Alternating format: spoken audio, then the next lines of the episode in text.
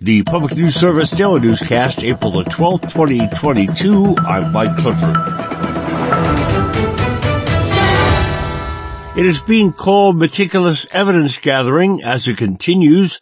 There may soon be public hearings into the January 6th attack on the U.S. Capitol. Maryland Democratic Congressman Jamie Raskin believes public hearings over the January 6th insurrection at the U.S. Capitol could happen as soon as May, with June being the latest. Those responsible could be held accountable for their involvement. Raskin previously served as lead manager for former President Donald Trump's second impeachment trial, which resulted in acquittal. Donald Trump is still at large. Our January 6th special committee is working very hard to assemble meticulous accounts of everything that happened on January 6th, all of the events, all of the causes behind it, and then what we need to do to fortify American democratic institutions in the future. Raskin made the comments during the Keystone Progress Summit, a virtual meeting of progressive activists. Leaders of the House committee investigating the January 6th insurrection, which Raskin now serves on, reportedly have the evidence needed to refer former President Trump to the Justice Department,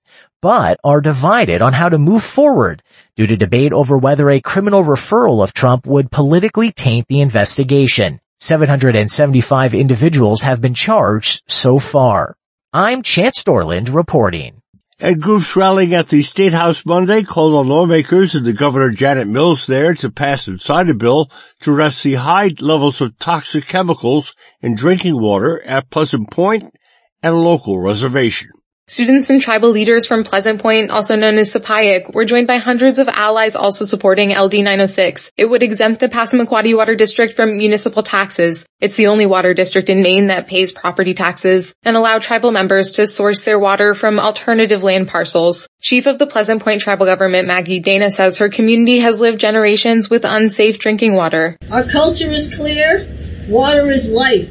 And for the Passamaquoddy people, it is poison. As Passamaquoddy people, we want to take responsibility by regulating our drinking water on our own lands. Opponents of the bill say water system upgrades underway will solve the problem, but Dana notes this is one step in a larger battle for tribal sovereignty. I'm Lee Volke reporting. Lawmakers in Maine expected to vote on LD 906 this week, although the governor has expressed opposition. Tribal leaders hope she will sign the bill if it hits her desk. NBC News reports Philadelphia became the first major U.S. city to reinstate its indoor mask mandate Monday. The AP says confirmed COVID-19 cases have risen by more than 50% in 10 days. This is PNS. Voters in South Dakota cities will fan out today for local elections as the polls will be helped by other community members. They are seen as individuals dedicated to carrying out democracy, not favoring a political party. Around the U.S., election staff and volunteers are working under a cloud of public tension tied to the 2020 presidential vote. In Sioux Falls, where residents are deciding a mayoral race and other contests, City Clerk Tom Greco says there's roughly 300 individuals helping with the overall effort, including those working directly with voters. And these are your neighbors. These are folks that, you know, might live next door to you. They're working 7 a.m. to 7 p.m. They don't have an agenda. You know, a lot of these folks have been doing it for many years. There are some folks who just started this year. Greco says luckily local staff hasn't been subjected to the hostility and harassment seen elsewhere. But he says as political moods change, anyone dissatisfied should reach out to administrators and other decision makers and not those who are there to help voters in person.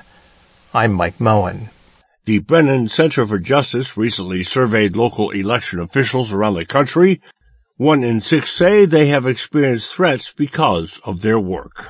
And an initiative based at North Carolina State University aims to help the state's rural serving community colleges close equity gaps. Community college enrollment is down nationwide, but North Carolina is so far resisting that trend. Dr. Audrey Jaeger is Executive Director of the Belk Center for Community College Leadership and Research at NC State. So disproportionately, they serve more of those students, and when enrollment numbers decline, disproportionately more of those students are not enrolled in college. Finally, Mary Schuermann tells us April is Sexual Assault Awareness Month. Ohioans are encouraged to become allies for survivors. Gina Patterson is clinical director at 180 in Northwest Ohio. She says calls to the Rape Crisis Center decreased during the pandemic but are now on the rise. There was never a doubt in our mind that these crimes were occurring and being a small county, we only have about two to three reported rapes a month. And last month we had 10 reports, which is probably the highest we've ever seen. Director of the Center for Survivors of Sexual Violence at the YWCA of Dayton, Amy Dudley, says they've also had more calls for assistance. So we have survivors that are calling for something that happened 10, 20, 30 years ago. We have survivors that are calling for something not even understanding if what happened to them was rape. Reaching out for support is so crucial because that's where the healing comes in. Dudley says education is prevention and urges people to learn the signs of sexual violence, also how to intervene as a bystander. This is Mike Clifford for Public News Service. We are member and listener supported, heard on interesting radio stations, your favorite podcast platform, and find our trust indicators at publicnewsservice.org.